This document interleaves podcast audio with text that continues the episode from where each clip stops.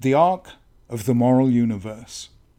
In majestic language, Moses breaks into song, invite, investing his final testament to the Israelites with all the power and passion at his command.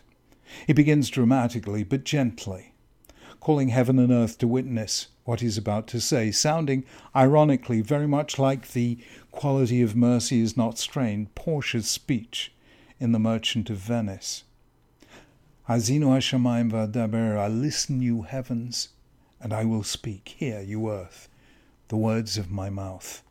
Let my teaching fall like rain, and my words descend like dew, like showers on new grass, like abundant rain on tender plants. But this is a mere prelude to the core message Moses wants to convey. It's the idea known as tziduk hadin, vindicating God's justice. The way Moses puts it is this Hatzur Tamim Pa'alo. He is the rock, his work, works are perfect, and all his ways are just. A faithful God who does no wrong, upright and just is he. This is a doctrine fundamental to Judaism and its understanding of evil and suffering in the world, a difficult but necessary doctrine. God is just. Why then do bad things happen? Shiches lo lo banav mumam. Is he corrupt? No. The defect is in his children, a crooked and perverse generation. God requites good with good, evil with evil. When bad things happen to us, it's because we have been guilty of doing bad things ourselves. The fault lies not in our stars, but ourselves. Moving into the prophetic mode, Moses foresees what he's already predicted even before they've crossed the Jordan and entered the land. Throughout the book of Deuteronomy, he's been warning of the danger that in their land, once the hardships of the desert and the struggles of battle have been forgotten, the people will become comfortable and complacent. They'll attribute their achievements to themselves and they'll drift from their faith. When this happens, they will bring disaster on themselves. Yeshurun grew fat and kicked. You became fat, thick, gross. They abandoned the God who made them and scorned the rock, their Saviour. You deserted the rock who fathered you, forgot the God who gave you birth. This, the first use of the word Yeshurun in the Torah from the word Yashar, upright, is deliberately ironic. Israel once knew what it was to be upright. But, says Moses, it'll be led astray by a combination of affluence, security, and assimilation to the ways of its neighbors. It will betray the terms of the covenant, and when that happens, it will find that God is no longer with it.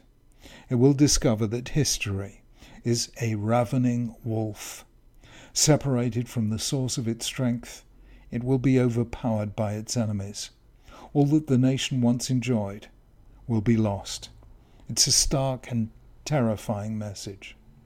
Yet Moses is here bringing the Torah to a close with a theme that's been there from the beginning. God, creator of the universe, made a world that's fundamentally good. The word that echoes seven times in the first chapter of Genesis. It's humans, granted free will as God's image and likeness, who introduce evil into the world and then suffer its consequences. Hence Moses' insistence that when trouble and tragedy appear, we should search for the cause within ourselves and not blame God. God is upright and just. The defect is in us, his children. This is perhaps the most difficult idea in the whole of Judaism. It is open to the simplest of objections, one that is sounded in almost every generation. If God is just, why do bad things happen to good people?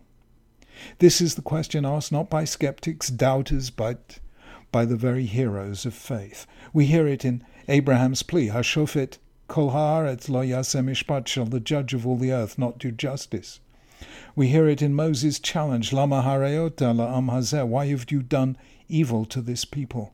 It sounds again in Jeremiah, Lord, you are always right when I dispute with you, yet I must plead my case before you. Why are the wicked so prosperous? Why are evil people so happy? It's an argument that never ceased. It continued through the rabbinic literature. It was heard again in the Kinot, the laments prompted by the persecution of Jews in the Middle Ages.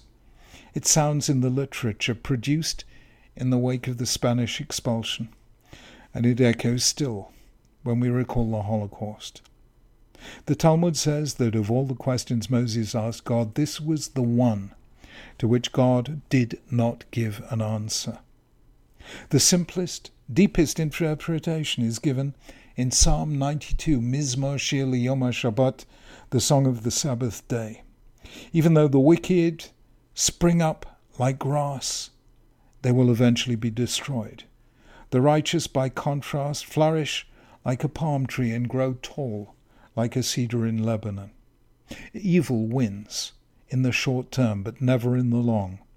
The wicked are like grass, the righteous like a tree. Grass grows overnight, but it takes years for a tree to reach its full height. In the long run, tyrannies are defeated.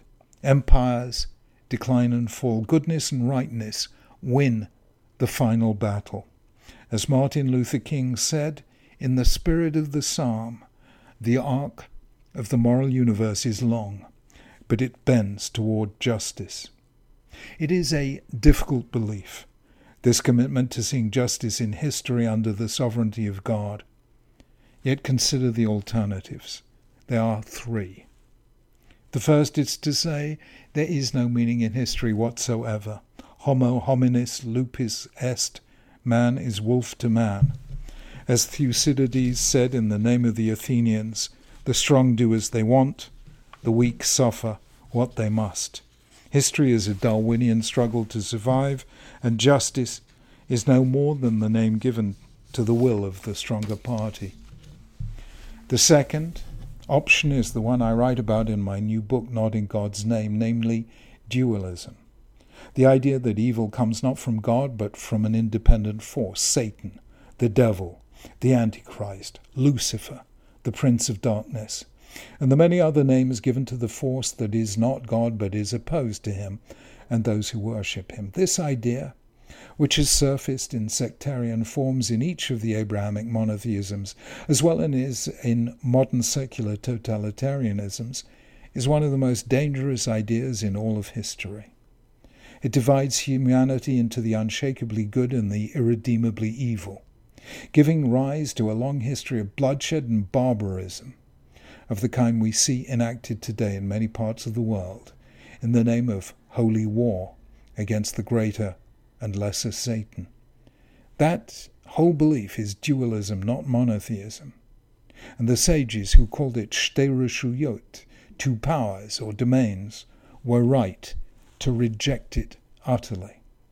The third debated extensively in the rabbinic literature is to say that justice ultimately exists in the world to come, in life after death. Yet, though this is an essential element of Judaism, it's striking how relatively little Judaism had recourse to it, recognizing that the central thrust of Tanakh is on this world and on life before death. For it's here that we must work for justice, fairness, compassion, decency, the alleviation of poverty and the perfection, as far as lies within our power, of society and our individual lives. Tanakh almost never takes this option. God doesn't say to Jeremiah or Job that the answer to their question exists in heaven and they'll see it as soon as they end their stay on earth.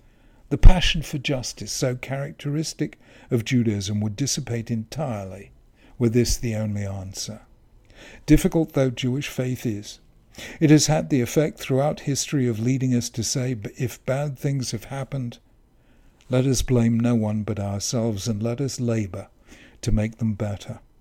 It was this that led Jews time and again to emerge from tragedy, shaken, scarred, limping like Jacob after his encounter with the angel, yet resolved to begin again, to rededicate ourselves to our mission and faith, to ascribe our achievements to God and our defeats to ourselves. Out of such humility, a momentous strength is born.